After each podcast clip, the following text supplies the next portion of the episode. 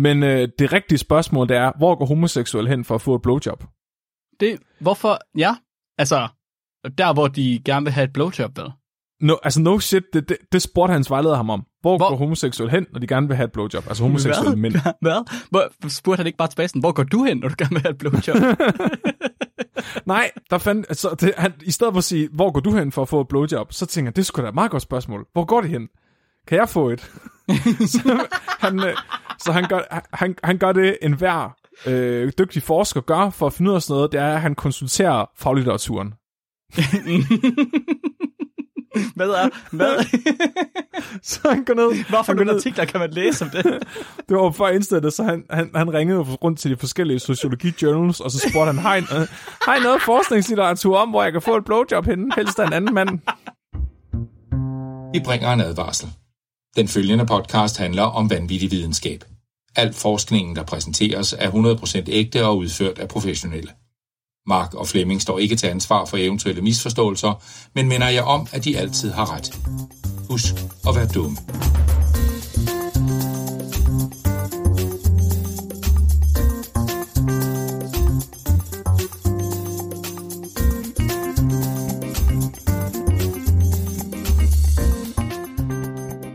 Hej og velkommen til Videnskabeligt Udfordret. Din bro til vanvittig videnskab. jeg kigger på Flemming. Ej, for helvede. Hold kæft, mand. Du skulle, du skulle bare. Du kunne ikke lade være. det er relevant for det, jeg skal tale om senere. Ja, det tænkte jeg næsten nok. Og jeg er kureret for min fundamentale menneskelige adfærd, Mark Lyng. Fundamentale menneskelige adfærd. Jeg har aldrig set dig udvise noget, der minder om det. Det, oh, måske ikke, det ved jeg faktisk ikke. I hvert fald så er jeg blevet kureret for det nu, Flemming, sådan at jeg er blevet til det, som psykologerne gerne vil have, at jeg bliver til. Som åbenbart ikke er Mark. Som er et helt menneske. En helt Ægte menneske. dreng. En ægte dreng.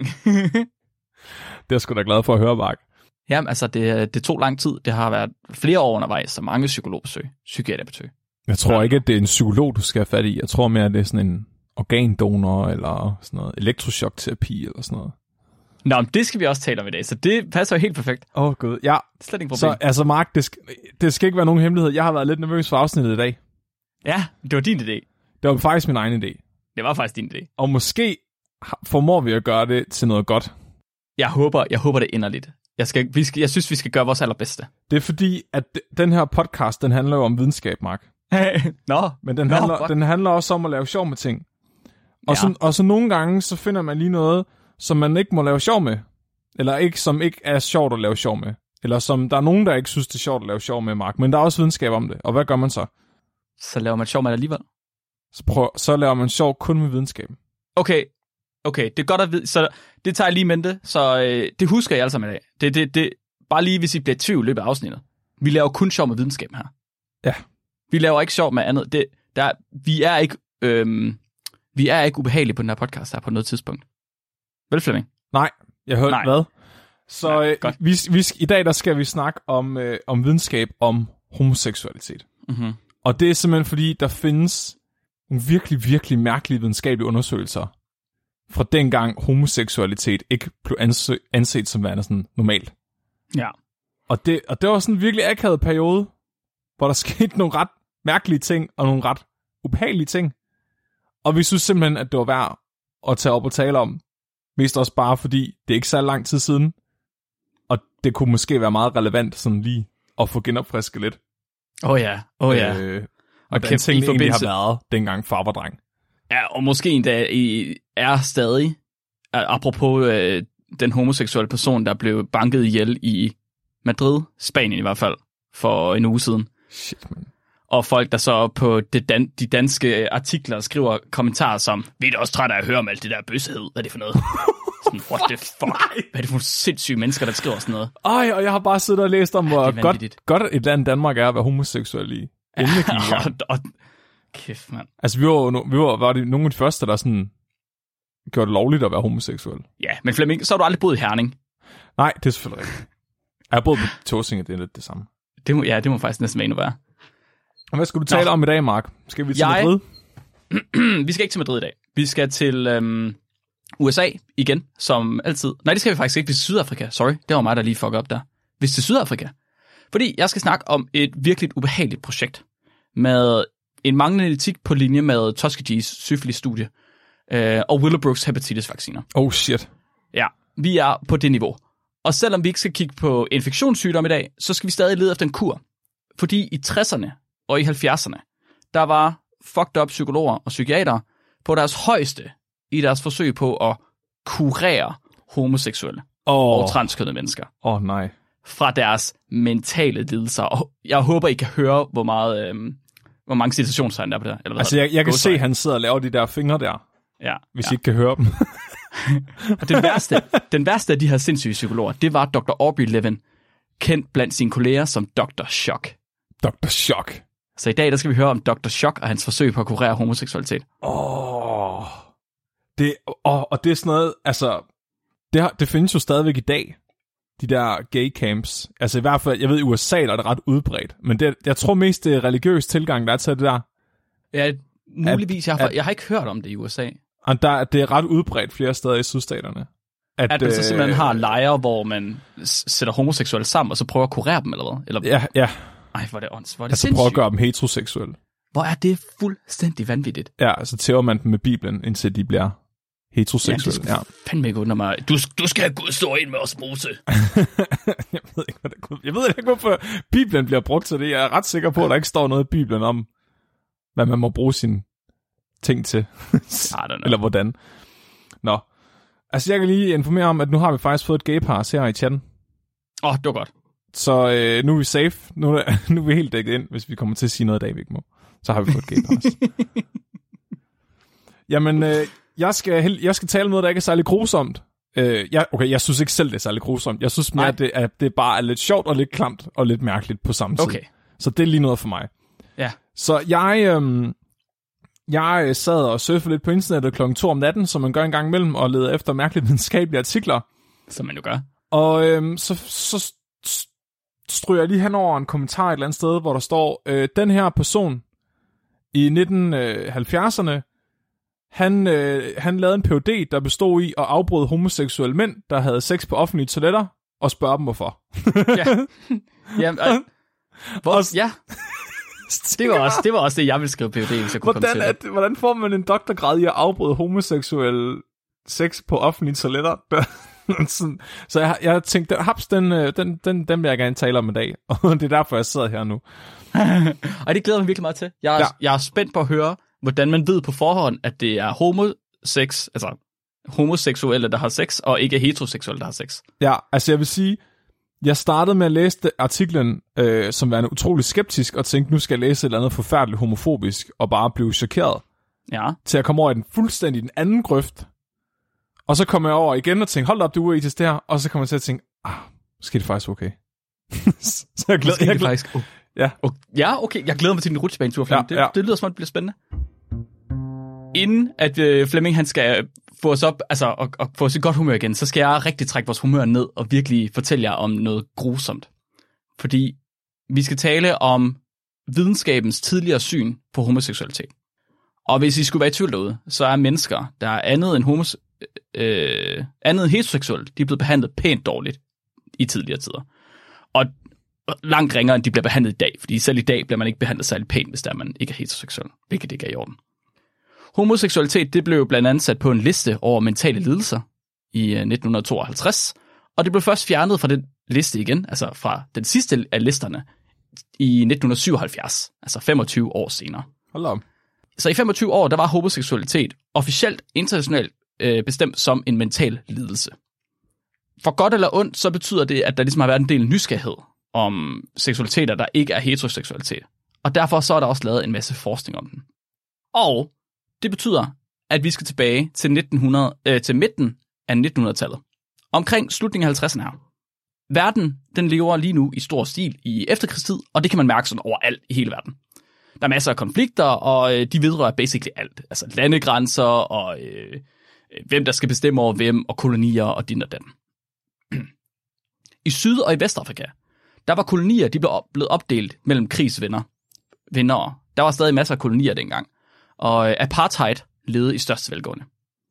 Apartheid, det er, hvis I skulle være i tvivl, så er det den her opdeling, der var i Afrika af sort og hvide, eller race generelt. Det betyder bogstaveligt talt øh, apartheid. Ja, Adsk- adskilt, lige præcis. adskilthed. Ja, lige præcis. Ja, hvor sorte mennesker ikke måtte bruge de samme badeværelser som hvide mennesker, og ikke måtte køre i den samme bus. Præcis. Og, ja. Det var segregation, det var bare i Sydafrika og Vestafrika. Ja. I Sydafrika, der bliver der dannet en ny militærorganisation i den her tid. Den hedder South African Defence Force. SADF eller SADFACE, fordi det synes jeg er nemmere at huske på. Sad face. Og SADFACE bliver startet op for at holde styr på konflikter i grænselandet, hvilket i 50'erne lå pænt højt oppe i Afrika. Altså noget højere, end det gør i dag. Øh, og i SADFACE, der findes ingen sorte soldater. Vi har at gøre med en militærorganisation, der dækker over størstedelen af det sydlige Afrika, både blandt andet altså Sydafrika, men også Namibia, Botswana, Zimbabwe, Mozambique. Altså det er en rimelig stor del af det sydlige del af Afrika. Men takket være apartheid og noget, der hedder The Groups Areas Act, der dikterer, hvor forskellige racer de måtte bo i Sydafrika, så er der kun hvide mennesker i herren. Og man skulle tro, at når man har sådan nogle nazilignende tilstanden i en militær organisation, at så er der ikke nogen til at diskriminere inde i herren, vel? At alle de indskrevne er ligesom ens, og de kan vel ikke diskriminere nogen så, fordi de er jo det samme, Ej, så kan de ikke være racister jo. right? Men det Hvad er gør, der man så, hvad gør man så? har, du, har du råd for det, Mark? Man finder jo bare nogle diskriminerede Flemming, nemlig de homoseksuelle. Åh oh, nej. At være i sadface mellem 50'erne og 90'erne, det har mildest talt været et mareridt. For alle, der var involveret, homose- eller heteroseksuel eller ej, alle havde at være derinde. Men folk med alternative seksualiteter, og folk med alternativ køn, de har haft det specielt hårdt. Hvilken årrække var det her, sagde du? Det var fra 50 og op til 90, cirka. Ja, og det er lidt usædvanligt, fordi jeg er ret sikker på, at man ikke kunne komme i herren som homoseksuel øh, indtil 90'erne i USA i hvert fald. Er det rigtigt? Der kan man bare se. Det var Ja. jeg slet ikke klar over. Øhm, det burde man så heller ikke kunne her. Og der var ikke rigtig nogen, der vidste, at man havde det slemt i herren i den her tid.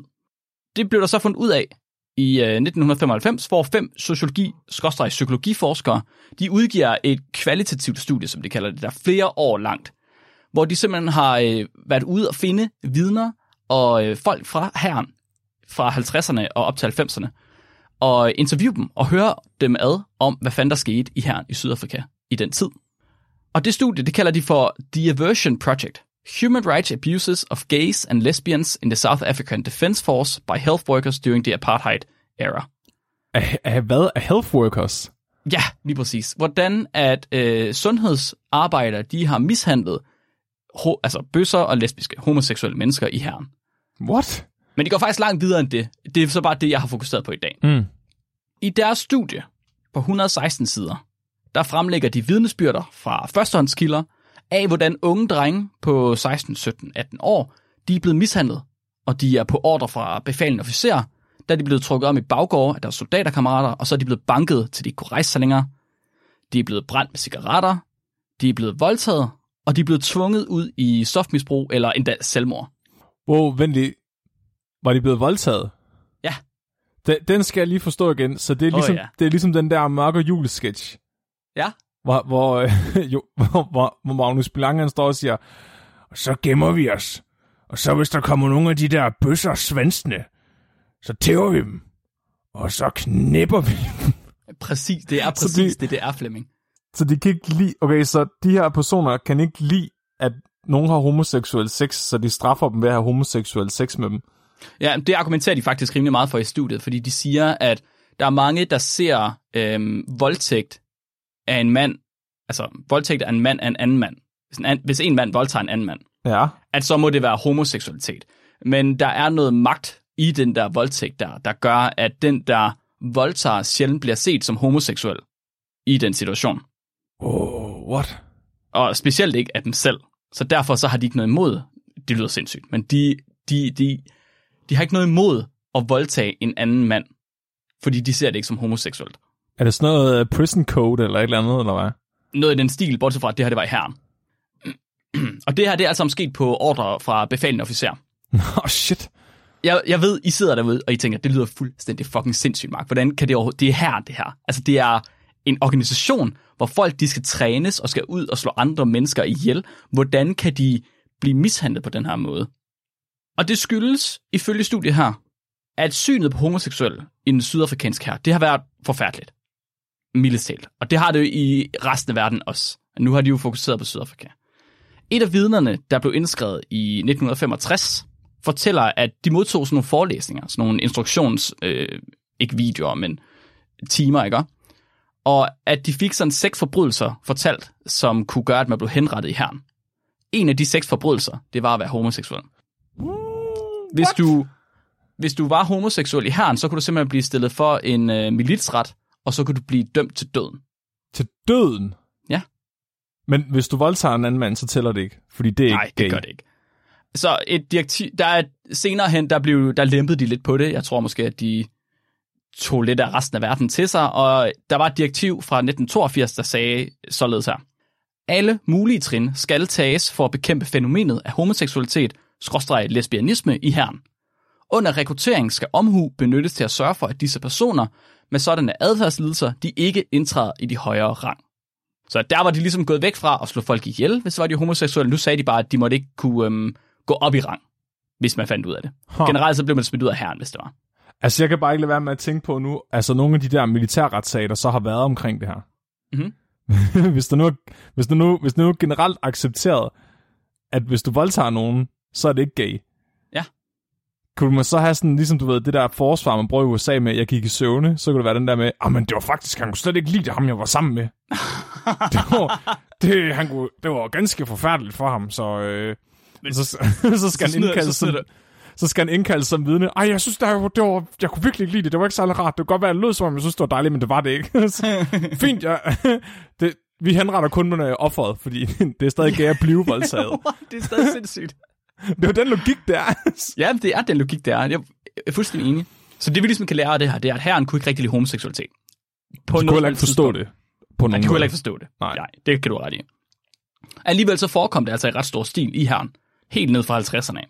Flere af vidnerne, der er med i studiet her, der selv er, de er alle sammen selv homoseksuelle vidnerne her. De beretter, at op mod 20% af deres kammerater i deres deling har været homoseksuelle. Og i flåden, hvor der var delinger kun af kvinder, der øh, var konsensus, at alle kvinderne var homoseksuelle i en eller anden grad. Hvad? Så der har været masser, altså i, i flåden, der har basically alle kvinderne været homoseksuelle. I hvert fald ifølge de meget få vidner, der er i det her studie. Åh, det er vildt nok. Det er vildt nok, så der har simpelthen været rigtig, rigtig meget homoseksualitet i den sydafrikanske her på det her tidspunkt. Ja. Og øhm, det synes den lidende psykiater på området faktisk ikke var specielt sjovt. Det var han ikke sådan særlig tilfreds med.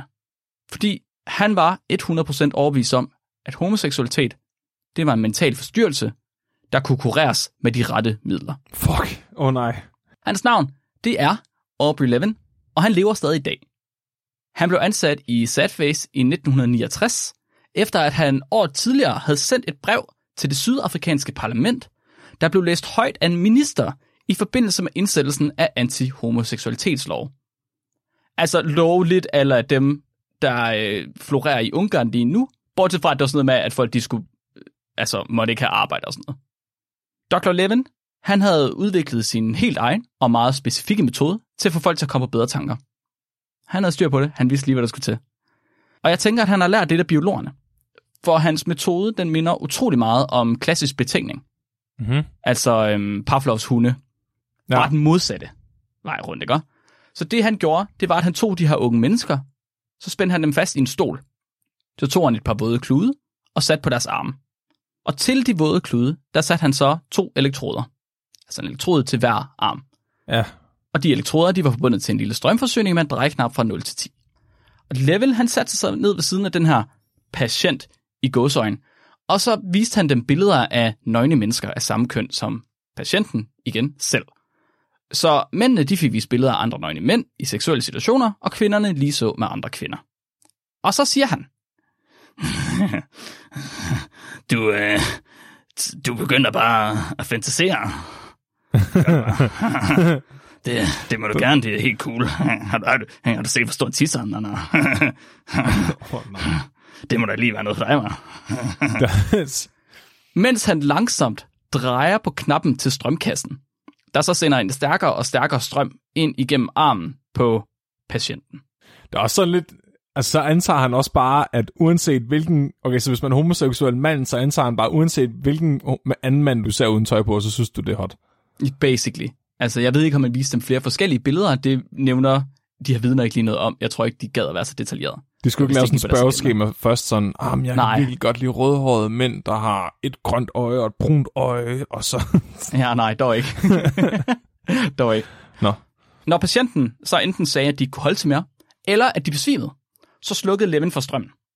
Eller besvimet. Ja, ja. Hvis de var besvimet af den her strøm, det var ret meget strøm, de kunne få. Der står ikke, hvor meget selvfølgelig, fordi at, så, det ved jeg ikke, man sagde, men han har aldrig udgivet nogle af sine, øh, nogle af sine resultater, fordi at han vidste godt, at han var en, en, et rigtig svin. Altså, nu ser jeg bare, der er et problem i den her forsøgsopstilling. Hvad så? Så hvis man nu tænker på klassisk betingning, og Ja. Pavlovs hunde, så ja. var det jo, at de fik mad, og hver gang de fik mad, så ringede der en klokke. Mhm. Og så lærte de, at klokken var lækker, fordi de fik mad. Ja. Så det var positiv reinforcement. Yes. Så det, der, det han er i gang med nu, det er, det er jo sådan set at træne mændene til at tænde på stød. Nå, ja, Fordi hver gang de ser en sexet mand, så får de rigtigt. stød. det er rigtigt. Altså, du har faktisk... de, de, de, bliver ikke, de bliver ikke bange for mændene. De, de synes bare, stødet er sexet. Ja, du har, du har faktisk ret, fordi det er ret tragisk. Der er en af mændene, som er blevet interviewet i studiet her, siger, at de var simpelthen nødt til at få terapi i mange, mange år senere, for at lære ikke at associere smerte med sex. Så der var faktisk en, der var begyndt at tænde på smerte. Men det, er- det ved jeg ikke. Det var ret normalt, er det ikke det? Jo, men på en, u, altså på en usund måde. Sådan Okay. at han, han, han, kunne selv se, han mente selv, at det var usundt, og derfor så blev han så hjulpet af med at ikke have et usundt forhold til sex på den måde. Fair nok. Så det er jo ikke Øh, sådan, men- at han var nødt til at stikke fingrene i stikkontakten, hver gang han... Ja. Fair ja, nok. Basically. Ja.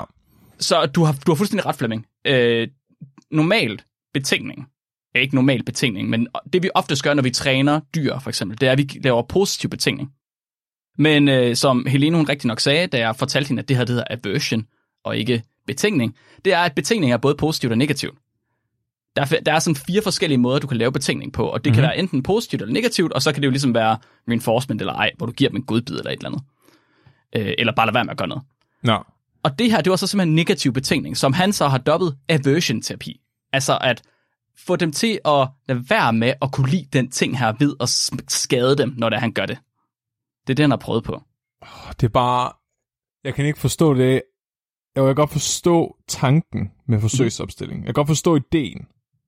Men, men betingning handler jo om at få et stærkt biologisk respons til at blive associeret med en respons, der ikke er biologisk. Ja. Så det stærke biologiske respons her, det er jo det seksuelle drive. Mm-hmm. Så nu, nu er, så du associerer det seksuelle drive med stødet. Ja, og så har Så- du ikke lyst til at have et seksuelt drive, fordi du ved, det er smertefuldt. Du gør det samme med, øh, med mus, for eksempel, hvis du vil have dem til at forstå, at der er et rum, der er farligt. Så øh, når de går ind i det rum, så sørger du for, at der er stød i gulvet i rummet. Men det er skal jo, der er jo ikke noget stærkt biologisk drive for at gå ind i det rum. Øh, Hvis der er noget mad på den anden side. Ja, det er selvfølgelig rigtigt. Ja, man bruger det i hvert fald som form for træningsmetode, men faktisk så har man fundet ud af, at det meste betingning, altså negativ betingning, ikke rigtig fungerer til at træne hverken dyr eller mennesker. Nej, det, jeg kan heller ikke helt se logikken i det. Nej, præcis. Men det mente han bestemt, at det gjorde. Han Ja. mente bestemt, at hvis nu han viste dem nøgne mænd med tidsmænd, at, og gav dem stød, mens han gjorde det, så kunne de jo ikke lide nøgne mænd med tidsmænd bagefter. Mm. Flemming. Det er jo logisk, right? Det giver jo totalt god mening. Når nu, at de her øh, patienter her, de enten har sagt, de kunne mere, eller de var besvimet, så øh, slukkede han for strømmen, og så slog han lige en gang på kinden, for lige at vække dem, hvis de nu var besvimet. Og så begynder han at vise dem billeder af heteroseksuelle tilfælde. Sådan at mændene de fik vist nøgne kvinder, og kvinderne fik vist nøgne mænd. Mm. Efter, lige efter, at han havde slukket for strømmen. Simpelthen fordi, at han mente, at de så ville begynde at associere fraværet af smerte med heteroseksualitet.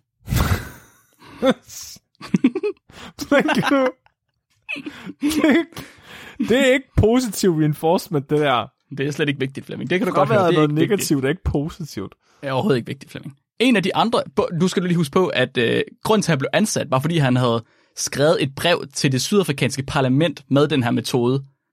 Sådan at der var en minister, der havde sagt, det er fandme en god idé, du skal sgu da ansættes her. Oh, han har bare skrevet et brev, hvor der står, Why are you gay? What the fuck? Why should someone be gay? Så Doesn't that der, var andre, gay? der var andre psykologer på klinikken også, og nogle af dem, de var ligesom med på det, som Levin han gjorde, andre mm-hmm. var ikke. En af dem er en kvinde, der også blev, øhm, altså, blev interviewet, som ikke var mega meget med på det, men alligevel så har hun så skulle overvære, når han kurerede de her patienter, behandlede dem i hvert fald.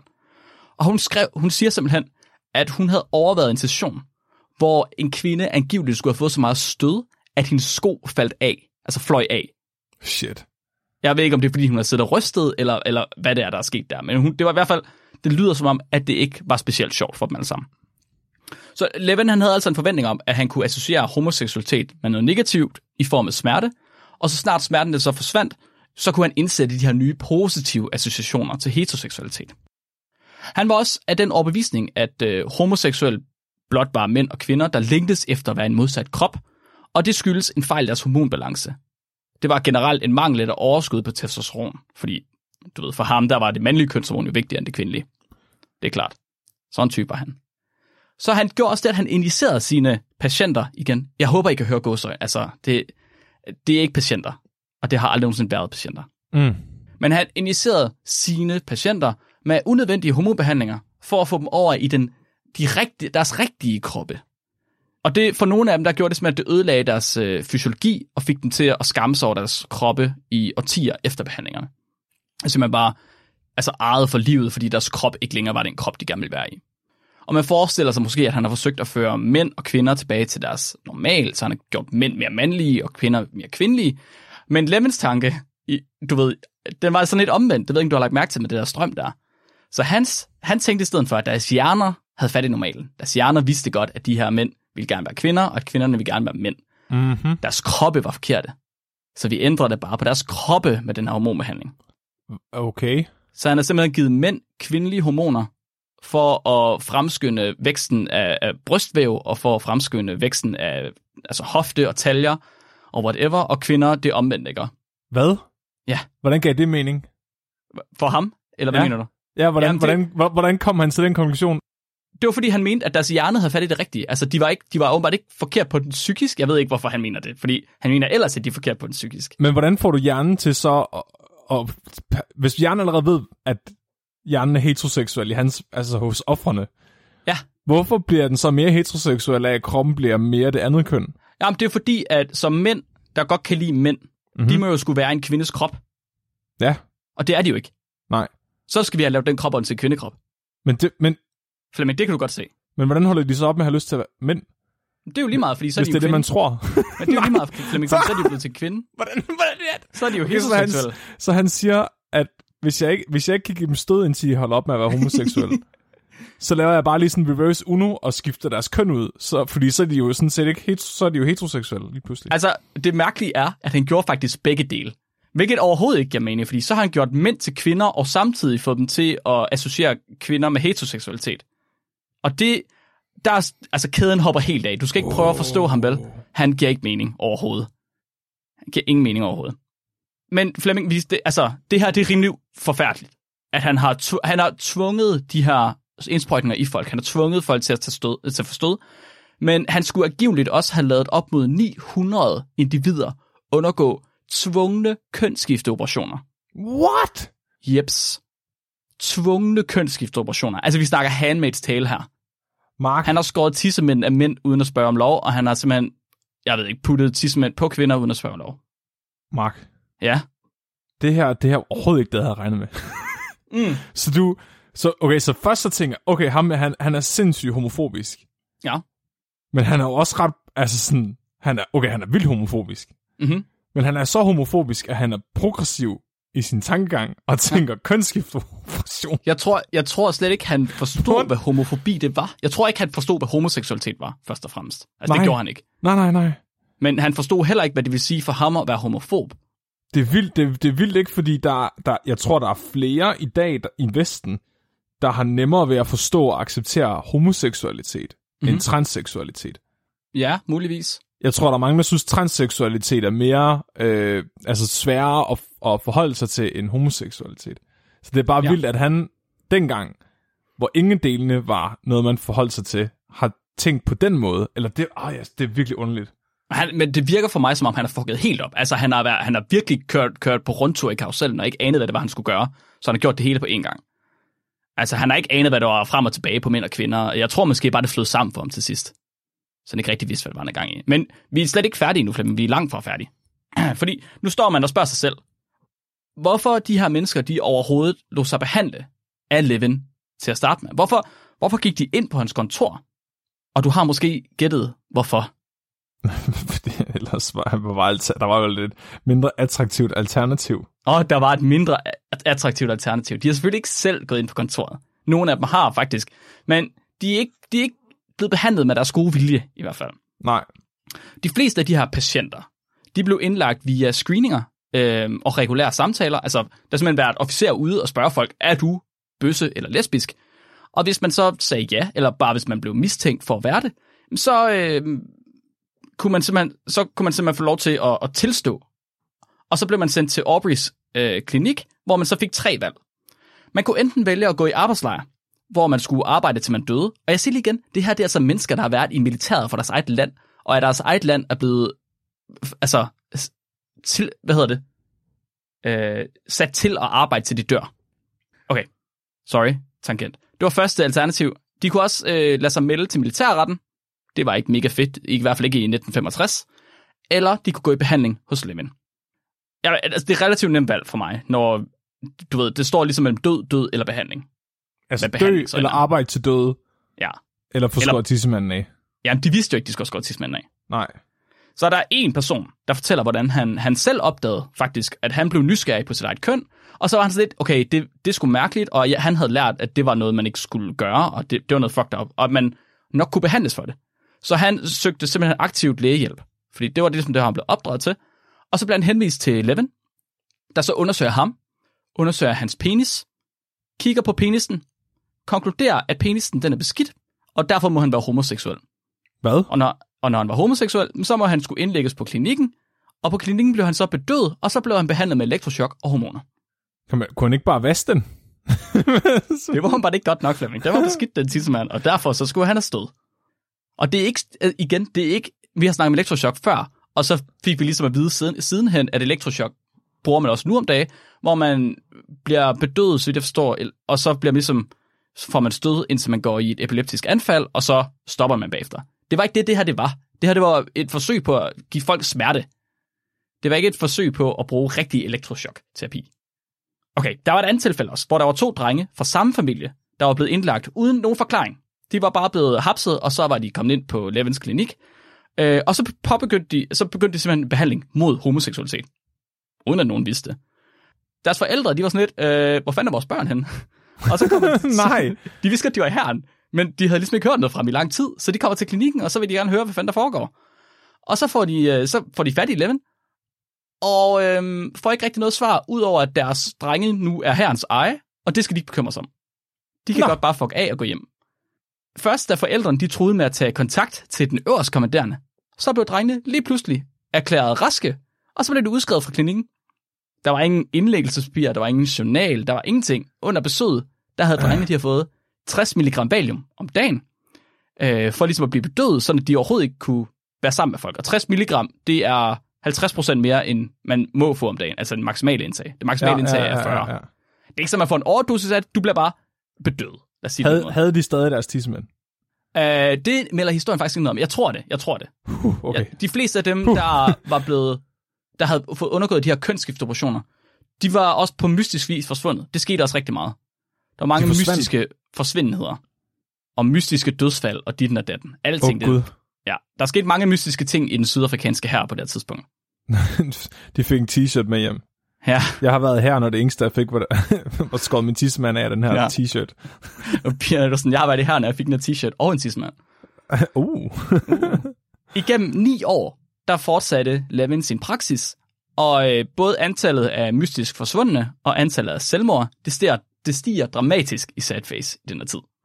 I øh, 73, fire år efter sin ansættelse, der blev homoseksualitet officielt taget af den internationale liste af anerkendte psykiske lidelser resten af verden sagde simpelthen, okay, we get it. Homoseksualitet er ikke en mental lidelse. Det er en helt almindelig måde at have en seksualitet på. Ups. Men det stoppede ikke Levin. Han fortsatte da lige. Og så sørgede han bare for, at papirer og journaler, de forsvinder på mystisk vis. Og så fortsatte han simpelthen øh, i fire år, nej, hvad fanden var det, fem år ekstra. Simpelthen. Han er virkelig fascineret af tissemænd og tissekoner. Han skal bare kigge på nogle tissemænd og tissekoner. Det er bare, altså, der er bare en anden, der har forklaret ham, da han var barn. Det her det er en tissekone det er den tissemand. De ser sådan her ud, fordi de kan gøre sådan her. Ja. Og så bare sagt, det er sådan, det er. det er sådan, det altid skal være. og så har han bare lavet sin kigget- karriere. Ja, Det- og så har bare... Nej, du kører. Så har han set to tissemænd, så han sagt, det er ikke sådan, det skal være. det er sådan her, det skal være. Og det er sådan her, det altid skal være. Han har kun tænkt over resultatet. ja. Så slut med tissemand og tissekone, så er alt godt. Først prøver han at forhandle med tissemændene. det fungerer ikke. Så må han bare skære dem af. Ej, jeg ved For ikke, fuck sake, man. Det er for vanvittigt. Åh, Det er for sindssygt. Så som sagt, hans resultater, de bliver aldrig nogensinde publiceret. Fordi der er ikke nogen resultater. Han har bare givet stød til folk og skåret deres tissemand af og deres tissekoner. Efterhånden, så tog den sydafrikanske grænsekrig mod Angola, den tog så stærkt fat, at øh, psykologerne og psykiaterne, de fik langt mere travlt med at behandle for PTSD, end de gjorde for at behandle mm, for homoseksualitet. Mm. Øh, så homoseksualitet blev ligesom mindre prioritet. Men igen, det stopper der ikke Aubrey Levin. Han tager da bare et nyt job, og han tager da bare et nyt job. Og øh, han udfører lige lidt kemiske kastreringer som specialitet, det er sådan det, han bliver ansat på. Så er det forskellige jobs. Og øh, han fortsætter egentlig i rimelig lang tid. Hans patienter, igen, de bliver selvfølgelig aldrig kureret. Altså det, jeg ved ikke, han, han havde en fornemmelse af, at de blev kureret, men han havde en succesrate på 0. Og det kunne han jo godt se. Flere af patienterne, igen, ikke patienter, personerne, de led psykiske traumer, og de krævede ny terapi, hvilket jeg ikke forstår, hvordan man kan få, efter man er blevet mishandlet af en terapeut. Men altså, Mark, Mhm. det er jo ligesom coronastatistikken. Så hvis du dør i et trafikuheld, mens du har corona, så døde du Ja. af corona, ikke? Hvis du, hvis du er homoseksuel, og så dør under hans behandling, så er du blevet kureret for din homoseksualitet. du kan jo ikke være homoseksuel, når du er død, Mark, vel? Åh, for helvede. Du har jo ret, Flemming. Ja. Ja, så der er faktisk ret høj succesrate lige pludselig. Jamen, det har du ret i. Ja, Altså, det har du fuldstændig ret i. Øhm, ja, så en del af personerne her, som er dem, som ikke døde af det, de krævede ny terapi lang tid efter, i mange år, altså vi snakker 40 år efter. Øhm, en patient, der kom, det var ham, vi snakkede om, der var en af patienter, der kom i behandling, øh, for at simpelthen begynde at associere smerten med sex, som du sagde, fordi at for ham, der havde det fungeret som en form for positiv, eller en association, association mellem sex og strøm, eller smerte. Så øh, han skulle simpelthen have den her smerte her, for at, kunne få, for, for at kunne have ordentlig sex, og det blev han så behandlet for se- senere hen. så nu viste var- han bare billeder af nøgne kvinder, i stedet for at gerne støde. Eller hvad? I don't know. I don't know. Jeg ved ikke. Nå. Der var ikke nogen af de her mennesker, der fik et, altså et almindeligt forhold til en anden person på noget Nej. som helst tidspunkt i deres liv. Fuck. En af patienterne, der gav sit vidneudsagn til artiklen her, han blev simpelthen så ramt af at graves op i sagen igen, at en uge før artiklen den blev udgivet, der begik han selvmord. Wow. Og forfatterne, de skriver i artiklen, at det her det er sket, og at de selv føler et stærkt ansvar på deres skuldre for at have taget ham med i studiet som, altså, og interviewet ham. De føler, at det er deres skyld, at de har gravet det op, og at han har begået selvmord. Altså et fø- opfølgningsstudie. Ja, lige præcis. Altså det her interviewstudie, som, jeg, som er det, det er baseret på. Ja, shit. Så det har ikke været særlig fedt for nogle af de her mennesker. Der var ikke nogen af dem, der havde det fedt bagefter. Og de fleste er forsvundet på mystisk vis, så der er nok rigtig mange af dem, der også er døde i virkeligheden. Efterhånden, efterhånden, heldigvis, så haler Levins fortid ind på ham. Og i 95, der opstår der sådan en form for øhm, en organisation, der prøver at få sandheder frem i Sydafrika. Og det kan han mm-hmm. godt se, det er noget pis. Så han flygter til Canada. Og øh, han siger selv, at han gør det, fordi at øh, han var bange for øh, kriminalitet. I don't know. Men hans efterfølger på hans lederpost siger, at han var taget sted så hurtigt, at ham der efterfølger var nødt til at sende eller en sting til ham i en papkasse, altså bagefter. Fordi han bare flygtede, fordi han godt kunne se, okay, det, det går fucking galt. Hans samling af udstoppede tissemænd. Noget af den stil. Ja. Øhm, I Canada, nej, sorry, så han tog til Canada, hvor han, øh, så med det samme, han kommer over, så tror han med at sagsøge alle, der siger, at han har gjort noget uetisk. Det er sådan, hans første, det første, han siger, er sådan, hvis der er nogen, der siger, at jeg har gjort noget uetisk, så sagsøger jeg. Fuck yeah. Fordi det kan man, i, Shit. man kan, i Canada kan man sagsøge for at, øhm, altså, at, at sige ting om folk, der skulle være løgn, for ligesom at skade deres ry. Mm. Ja, så det spiller han det kort simpelthen. Og øh, så, så han samtidig, så fik han et nyt job, hvor han så kunne seksuelt forulempe indsatte i et fængsel. Nej. Og øh, jo, under påskud af at drive videnskab. I Canada han- i 90'erne. Ja, ja, så spiller han, ja, ja, og Canada, de gav ham simpelthen en nyt psykiaterlicens og alt muligt mærkeligt. De synes bare, han var sej. Det var Fuck, og jeg kan ikke få en PhD. Nej. Men du Og- kan seriøst, du kan lave en karriere på at skære tissemænd homoseksuelle mænd, og så få et job i Canada. Og spille den af på fængselsudsatte for din egen skyld. Fordi du gerne vil. Åh oh, nej, så han var faktisk bare selv undertrykt homoseksuel. det var han nemlig. Så det er først sådan i løbet af nullerne og tierne, at Levin han bliver stillet til ansvar for sine handlinger. Og øh, med slutningen af apartheid, der fulgte så også afsløringerne af de her forfærdeligheder, der skulle have foregået under apartheid, og alt det, han har lavet. I 2010, der fik han frataget sin licens i Canada for at øh, praktisere psykiatri, fordi at en patient stod frem med videobevis af Levin, der seksuelt misbruger patienten. Det har han simpelthen gjort med en masse patienter. Han har simpelthen voldtaget en masse mænd, der var kommet ind i hans praksis. Oh, men det var jo tilbage til reglen, Mark. ja, du, ja, du har ret. Jeg siger, nej, kæft, det er et plot twist, men så alligevel ikke. I guess, du har ret. Men jeg Fordi... tror ikke, her der var det ikke sådan, at han havde, han havde ikke voldeligt voldtaget dem. Han havde bare, han havde, ikke bare, han havde forulempet dem, han havde misbrugt dem. Han psykisk tvunget dem til at have sex med ham. Ja, det er bare sindssygt, fordi det, det er også tit de der øh, gay camps, der er i USA, hvor man sender homoseksuelle mænd hen for at blive heteroseksuelle. Mm-hmm. Tit der er interviews med dem, der kører de der camps, mm-hmm. som selv står frem og siger, at de var homoseksuelle engang, og så er blevet kureret. Det er bare sindssygt, fordi det, altså, det virker jo som om, at det, at det er homoseksuelle mænd, som har fået så meget at vide, at de er forkerte, at de så overbeviser sig selv om, at det er forkert. At det er forkert, og de nu mm. ikke er sådan længere, og derfor ja. bare hader, når de ser alle andre være det åbent, af, ja. af, af ren jalousi. Mm-hmm. I den øh, sydafrikanske her, der var der også flere officererne, som skulle spørge de andre, altså de, de menige, om de var homoseksuelle, der selv var homoseksuelle. Så de har enten hjulpet dem med at skjule det, eller har gået imod dem for ligesom at holde det skjult, at de selv var homoseksuelle. Der var mange forskellige ting, der gik galt her. Hmm. Det var ret sindssygt. Så det slutter ligesom med, at i 2013, der bliver Levin, han bliver idømt fem års fængsel. Wow. Men han nåede kun at sidde inde i to år, før han som 76-årig kom ud på god opførsel. og han er faktisk på fri fod nu, hvis man kan sige det. Altså, han er kommet ud nu. Uh, jeg, tror ikke, jeg tror ikke, han kan um, praktisere psykiatri længere. Det tror jeg ikke, man kan, når man får... Jeg ved ikke, om man kan anke og få, få frataget sin licens. Jeg håber ikke, han får den igen, men altså, man kan aldrig vide. Altså, og, øhm, ja, hvis der er nogen derude, der, der øh, er nede med at, øh, at, at tage til Canada og skære tissemanden af ham, så bakker jeg dem op herfra. Og Flemming. Flemming, det kan man ikke sige. Flemming. Hvorfor? Du, vi, op, vi lægger ikke op til selvtægt her. Okay, så. Ikke. Du ved sådan set heller ikke, om man har en tissekone, vel? Nej, jo, det har du sagt. Men hvis han har den, så må I skære den af. Og Flemming, sådan slutter historien om psykiateren, der var så usikker på sin egen seksualitet, at han lod det gå ud over tusindvis af andre mennesker, som han torturerede og lemlæstede, for at kurere dem fra det mest forfærdelige lidelse, du overhovedet kan begå, Flemming. At være et helt almindeligt menneske. Fuck. Okay. tak, Mark, for det. Der var igen noget med tissemænd, der blev skåret af. Mm. Hvordan kan du relatere? Det ikke tænkt over. Det har jeg tænkt over. Det se. I dag der skal vi tale om øh, blomstermark. Det har fundet en rigtig spændende artikel om tissemænd, der bliver skåret af af en gartner.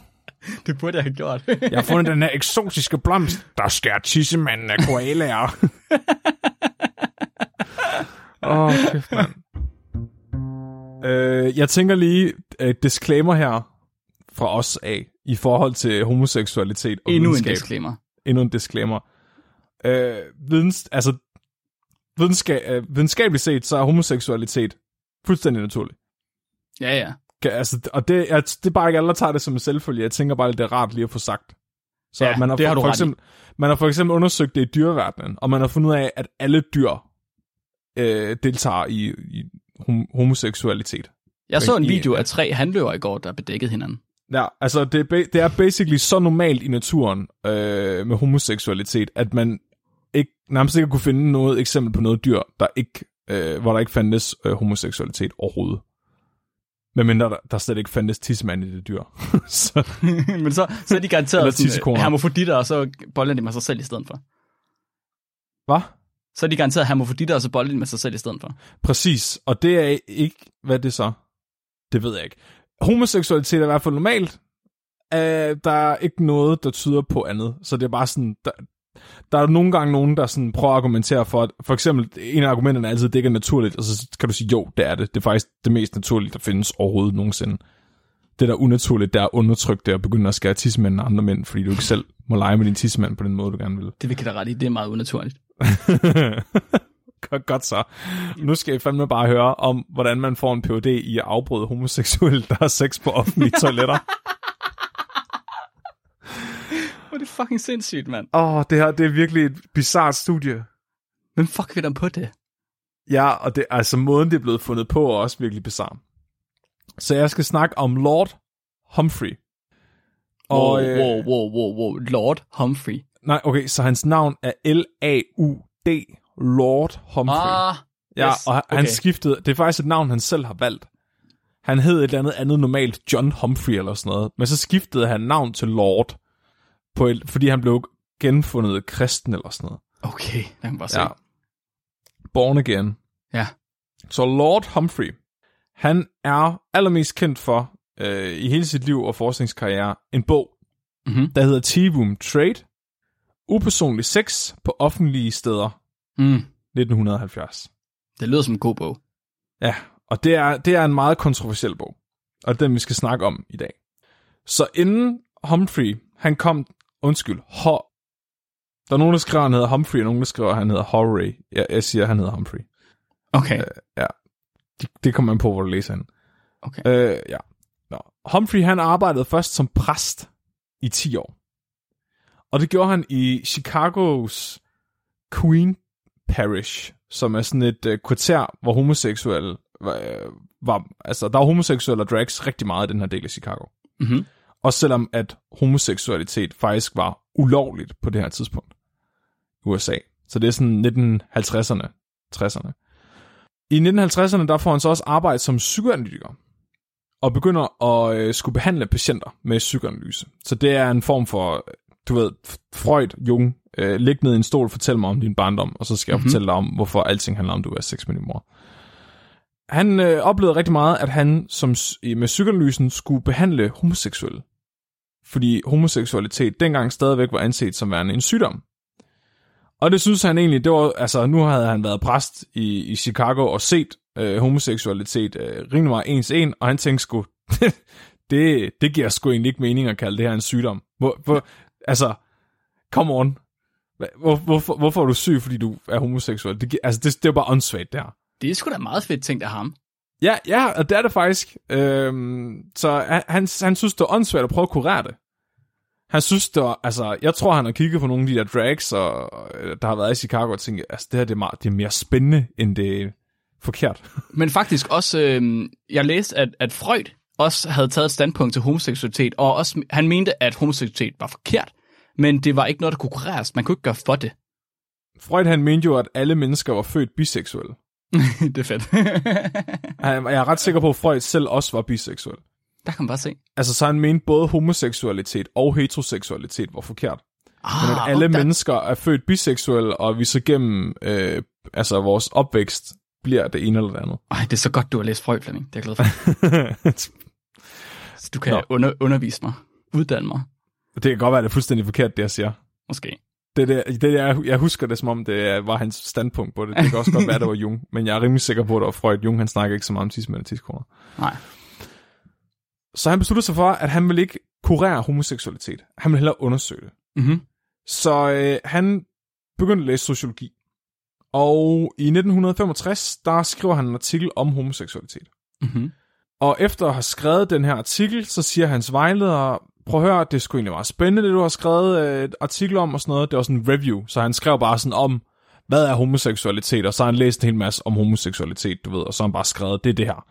Var, det, var det stadig inden for feltet psykoanalyse, han skrev i forbindelse Det, med? det er sociologi, han er over i nu. Sociologi nu, ja, okay, okay. Ja, det er simpelthen sociologi, for du kan under, altså undersøge fænomenet, hvordan det er i samfundet. Det var, også det, det var også det, jeg tænkte. Det var derfor, jeg lige skulle være med på, hvem hans vejleder var, hvad de, hvad de Ja. og sådan noget. Ja, yes. Så hans vejleder spørger ham, det, okay, han, han, vejlederen siger, det er egentlig meget spændende det her, men øh, det rigtige spørgsmål det er, hvor går homoseksuel hen for at få et blowjob? Det, hvorfor, ja, altså, der hvor de gerne vil have et blowjob, vel?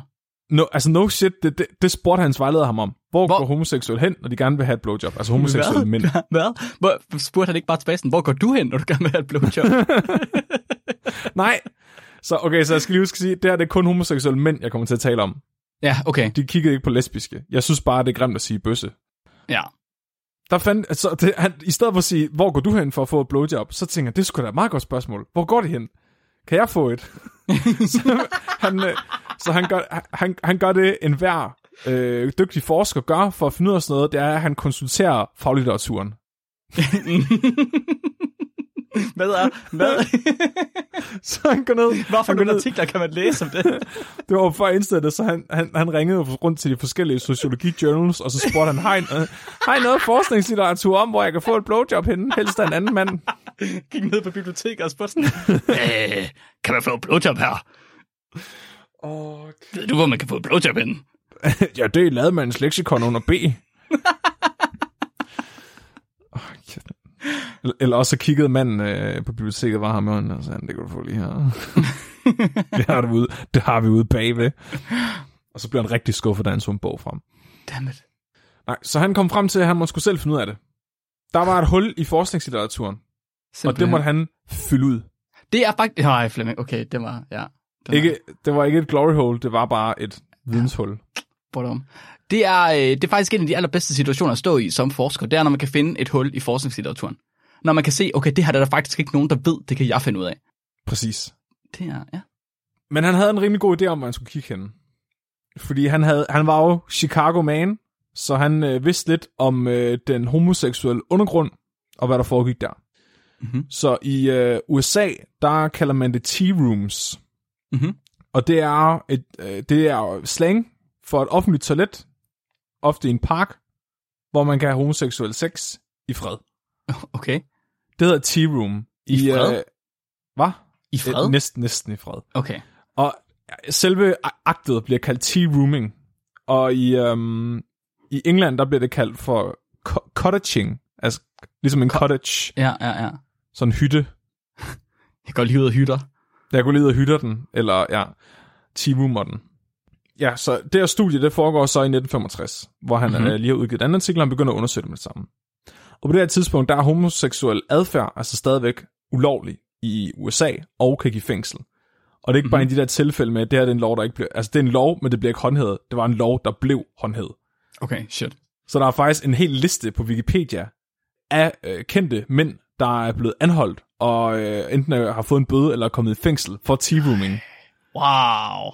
Ja, Hvor vildt. det, det er sindssygt. Så altså, øh, for eksempel er der John Forbes Nash Jr., som var en matematiker, der fik en Nobelpris i økonomi. I 1954, der blev han anholdt for tea-rooming Wow. på, et, på et offentligt toilet i Kalifornien. Hvor er det sindssygt. Og det var ikke bare tilfældigt. Det var en fucking sting operation, der blev lavet imod homoseksualitet. Ej, hvor er... What? Så ligesom mod øh, illegale stoffer nu om dagen. Ja, ja, så gjorde man det. Så i stedet for at prøve at opsnuse, hvor folk købte og solgte stoffer henne, så prøvede man at opsnuse, hvor homoseksuelle havde sex med hinanden. henne. Nej, og så rated man deres tea Ja, ja, man gjorde. Og Hvor der er- endda nogen, der blev, altså, hvor de blev filmet i aktet, for at man så What? kunne lave masse anholdelser bagefter. Fuck, det er sindssygt, mand. Det er så sindssygt. Han, ham er matematikeren, han mistede sit job og sin security clearance. Ja, ja. Det er, jamen, det er sindssygt. Typisk. Ja, jeg, og jeg vil lige pointere, det er altså det er 1965, det er ikke så lang tid siden. Nej, det er ikke så lang tid siden. Men i Danmark, der var det allerede, der blev det, der var det, blev det lovliggjort at indgå i homoseksuel adfærd allerede i 1933. Nå, Så det kan vi okay. godt, det er stadigvæk sent, men vi kan klappe os selv på skuldrene over, at vi var i hvert fald næsten 60 år før USA. Den Ej. første kønsskifteoperation i Danmark var i 1951. Okay, nice. Så vi har faktisk været ret progressive, selvom vi ikke har været perfekte. Ah, Us- vi har ikke været perfekt. Altså, det var først i 2003, at man det ved må- højesteret blev gjort lovligt at være homoseksuel i USA. Wow. Altså, der var flere af staterne, der, der gjorde det lovligt, en efter en, men det var først i år 2003, der blev taget en kollektiv beslutning om, at i USA er det lovligt at være homoseksuel. Nå, hvor er det vildt. Okay, shit. Ja, den første stat, der var Illinois, der i 1962 sagde, at det var okay at være homoseksuel. Nice. Ja, stadigvæk. 1933, folkens. Get in the Ja. game. Så Humphrey, han tænker, jeg, må, jeg finder et tea-room, og så laver et videnskabeligt studie om, hvad der foregår i de her tea-rooms. Et feltstudie. Et, ja, et Altså et observationsstudie. Han er, okay, har han simpelthen leget biolog på homoseksuel? Mhm. Okay, Det så er han... en observationsstudie er et rigtig, rigtig godt ord for det her. Åh oh, nej, åh oh, nej. Som, som en rigtig dygtig forsker, så går han ud i felten. Mm-hmm. Han tager ud nogle forskellige parker, og så finder han nogle offentlige toiletter. Åh oh, nej. Og så finder han et offentligt toilet, som han tænker, at det her, det er det ideelle sted for T-rooming. Og han tegner simpelthen et diagram over layoutet på det her offentlige toilet. Hvor stort var det? Hvorfor var det nødvendigt? Var det Altså, altså, palæ? Altså, hvad Nej, fuck? det var ikke andet end et par båse. Men det er noget med placeringen af vinduerne, og noget med placeringen af båsene. Så fordi- man kan se, hvad han har kunne kigge ned på, eller hvad? Øh, nej, det har mere været Nå. sådan noget for, at øh, der ikke er nogen, der kunne kigge ind ad vinduerne og se, at der var to mænd, der havde sex derinde. Nå. Og der samtidig var plads øh, fra døren hen til der, hvor de havde det, til de kunne nå at, du ved, gemme sig, eller ja. gøre et eller andet for at undgå at blive opdaget. Ja, okay. Plus, okay. Der, var, der var plads til en udkigspost. Så øh, der, det, det var, var en af de første ting, han opdagede, fordi nu havde han ligesom nu havde han fundet det her offentlige toilet, så han begyndte bare at sidde og kigge. Ej, så sidder han bare på lur, og så sidder han bare og stiger. Ja, Hvor er det, Det- fucking mærkeligt. og det er lige det, er lige det han gør. Så det er en af de ting, han finder ud af først, det er, at når homoseksuelle mænd går ind og har sex herinde, så er det som regel i grupper af tre. Ja. Så det er to, der har sex, og så er det en, der holder udkig. Ej, hvor det... Ja. Og personen, der holder udkig, er kendt som en watch queen blandt homoseksuelle på det tidspunkt. Er man, Så han- er man så altid watch screen? Det er da ikke helt fair.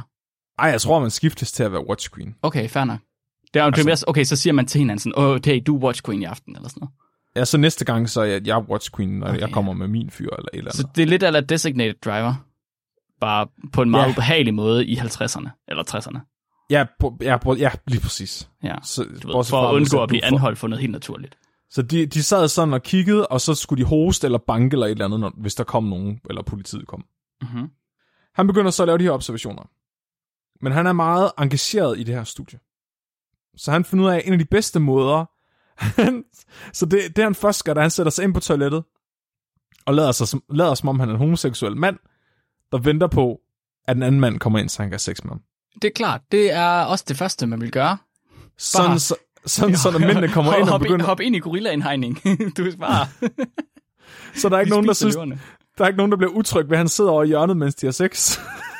Okay, så han tog lige forforklædning på, eller hvad? Præcis. Nej. Han, han, altså, han sidder og kigger på, at de har sex derinde, og tager noter om, hvordan og hvem der gør hvad og sådan noget, Mm-hmm, ja, ja. i, i sin lille notesbog. Og han tegner også ind på sit diagram over toilettet, hvor det foregår. Det er så rigtig det mest... Så det... Jeg forstår... For, stop, stop, stop, stop, stop, stop, stop. Så fordi han var der, så var der fire? Altså, fordi Jeg forstår altså, det det, er så, det er jo så det, Mark. Så i, i starten, så er der fire, ikke? Der er en watch screen, så er dem, der knaller, og så er der ham, der sidder derinde og siger til dem, øh, jeg venter bare på, at min fyr kommer. Jeg skal bare lige stige på, at de boller. Ja, What men the så fuck? på et eller andet tidspunkt, så er der nogle af de der homoseksuelle mænd, der bare siger til ham, prøv at høre det i orden, du synes, det er frækt at kigge på. det er de lært at kende ham så godt. Han bliver accepteret som voyeur. En, der tænder på at kigge på Er det rigtigt? homoseksuel sex. Ja. Så det, er så det, det er hans skjul for at sidde og, og lave observationsstudier af de her sex.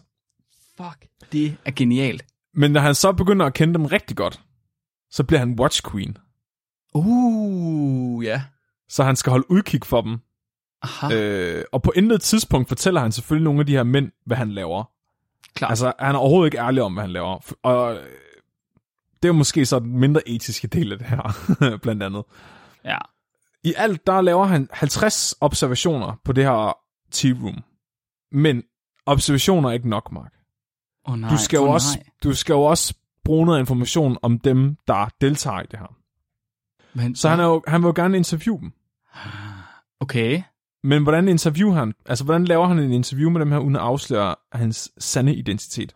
Så øh, hvor ofte går I øh, på T-rooms og T-roomer? Jeg er ikke, jeg er ikke øh, betjent eller noget. Jeg er ikke undercover. Jeg, jeg skal bare lige... Hvor ofte? Så to, tre gange om ugen. Hvorhen cirka? Har du en adresse? Kan du skrive det ind på det kort her? Nej, nej, jeg er ikke betjent. Jeg skal bare lige, bare lige vide, hvor det er henne. Undskyld, er du, er du homoseksuel, eller er du... Og det er, løg, det er ikke løgn. Det er en af de ting, han spørger dem om. Stop, du... St- I, et, I en verden, i et land, hvor man bliver anholdt for at være homoseksuel, så går han hen til folk og siger, undskyld, er du bøsse?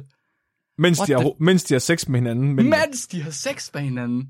var, han- men, men nej, det kan han ikke. Det kan han ikke. Mark. Nogle gange må man godt tage ting for givet, Flemming. Det kan, altså, det kan han ikke. Han kan ikke spørge dem imens. Nå, det kan han trods alt ikke. Nej, det kan han, han skal jo ikke afsløre, hvad det er, han har gang i. Nej, det er jo klart for helvede. Men Så han okay, gør noget, der er meget mere uetisk. Han, øh, han havde nemlig kontakter i politiet. nej, nej, nej, nej. så han hvad nu? skriver deres nummerplader ned. Nej, Og så får han politiet til at udlevere deres fulde navn og adresse. nej, hvad? Og så venter han et år. Og så klæder han sig ud og tager ud til dem og banker på og interviewer dem under et skalkeskjul. What the fuck? What the no, det er rigtigt. fuck? Så han, Nej. han jo, han gør. Så han, han lader som om, han giver dem et men's health questionnaire. Altså mænds helbreds øh, spørgeskab. Altså, Hvor- så, hvor- så han, what? han kommer og, han, han, han klæder sig fucking ud og fortæller dem, han skal bare interviewe dem om noget helt urelateret. Så, de Hvor behøver, er det fucking lusket, mand. så hvis de ikke er åbne omkring deres homoseksualitet, så fortæller de ham det ikke. Det Så er det det, han, han vil vide, om de er åbne om det, eller hvad? Mhm. Fordi han, han, okay, så han er, det er ikke, fordi han er dum. Det, er det, jeg skal lige have det på det rene. Det er ikke, fordi han ikke ved, at de er homoseksuelle. Han har kigget på dem, mens de bollede med andre mænd. Ja. Han ved godt, de er homoseksuelle. Han må gerne Han- vide, hvad de identificerer sig som. Yes. Alright. Identificerer i hvert fald den, i den formulering, der blev brugt dengang. Good. Jeg, Jeg tror, med. i dag vil man nok sige, folk kan identificere sig som noget, uden at sige det. Hvordan er reagerede han? Jeg ved ikke, om det står nogen steder. Det gør det nok ikke. Hvordan reagerede han, hvis det var en deres børn, der åbnede op? Øh, jeg tænker bare, han har spurgt, hvor far var henne. Du tror ikke bare, han er gået og er sådan lidt... Han, er sgu, han tror sgu nok ikke, han selv er homoseksuel. Åh oh, nej, nej, nej, nej. Fordi Nej. advokaterne, de fortæller en anden historie, Mark. Han har, han har spurgt, hvor er din far? Må jeg tale med din far? Eller hvis konen har åbnet, så har han sagt, hvor er din mand? Nej, hvad? Han er bare... han har ingen skam i livet. Fordi Mark, alle de mænd, han observerer, så var det 54% af dem, var heteroseksuelle mænd med koner i deres, derhjemme. Oh, okay. Altså som i, de levede i hvert fald et heteroseksuelt liv. Altså, det giver, et eller andet sted, så giver det okay mening for mig i den tid, hvor det så også var ulovligt at være homoseksuel. Så er det noget, du skjuler. Og hvis man samtidig var blevet opdraget med, at det var forkert, så, ja. du ved, så gør du ligesom det, som samfundet siger er det rigtige.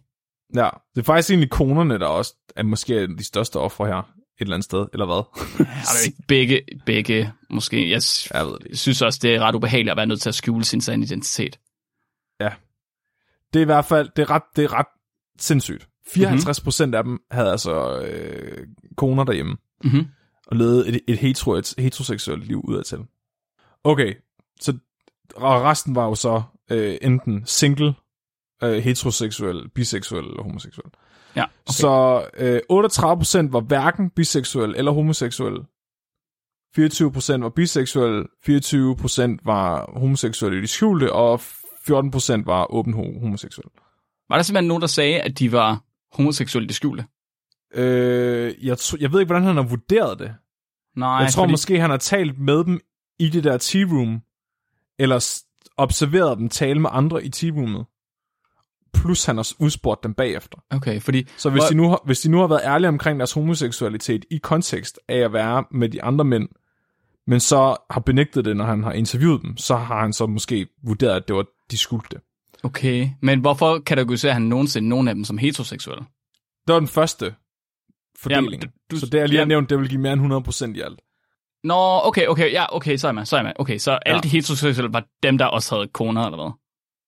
Eller, nej, du Ja, sagde ja, 68. præcis. Så de 14%, der var skjult homoseksuelle, vil så indgå som værende en del af de 54%, der var heteroseksuelle. Okay, okay, fortsæt. Ja, okay. Så øhm, en af de ting, han observerede, altså i adfærden blandt de her mænd, som havde øh, heteroseksuelle liv udadtil, det var, at de havde en meget, øh, han kaldte det en, en retfærdighedsrustning på. Så det var som om, lidt ligesom øh, Levin, som skar tissemænd af folk og sådan noget. Mm-hmm. Så i deres privatliv, der var de meget konservative i deres øh, familieværdier og i deres politik. Mm-hmm. Så det var faktisk måske egentlig nogle af dem, der var allermest imod homoseksualitet udadtil, som så lige på vej hjem fra arbejde tog ind og, og fik en hurtig dyt med en anden fyr. Nice. Så, Så, han, mente, ja. han mente simpelthen, det var, at det er et eller andet psykologisk for at kompensere for ens undertrykte homoseksualitet, at man gør sådan noget. Han, op, han identificerede også fire forskellige slags mænd, der var med i de her studier. Så den første, det var traders. Det var simpelthen øh, mænd, der prostituerede sig selv til andre mænd. Okay. Dem var der 19 af. Så 19 ud af de 50 var traders. Det var oftest teenager eller lastbilchauffører, som solgte sig selv til sex. Okay. Så var der ambiseksuelle. Det var øh, gifte mænd, der svang forbi på vej hjem. Dem var der 12 af ud af de 50. Jeg ved ikke, hvordan han har fået de der procenter og antal og sådan noget ud for de 50. Jeg har det som om, at det ene, det er to forskellige øh, puljer, så det her det er for observationsstudiet, og det andet, det har nødvendigvis ikke kun været et observationsstudie. Okay. Så han har haft to data, data pools. Ja. Så har han haft øh, øh, 7 ud af de 50 var homoseksuelle. Åben homoseksuelle, havde homoseksuelle kærester og alting.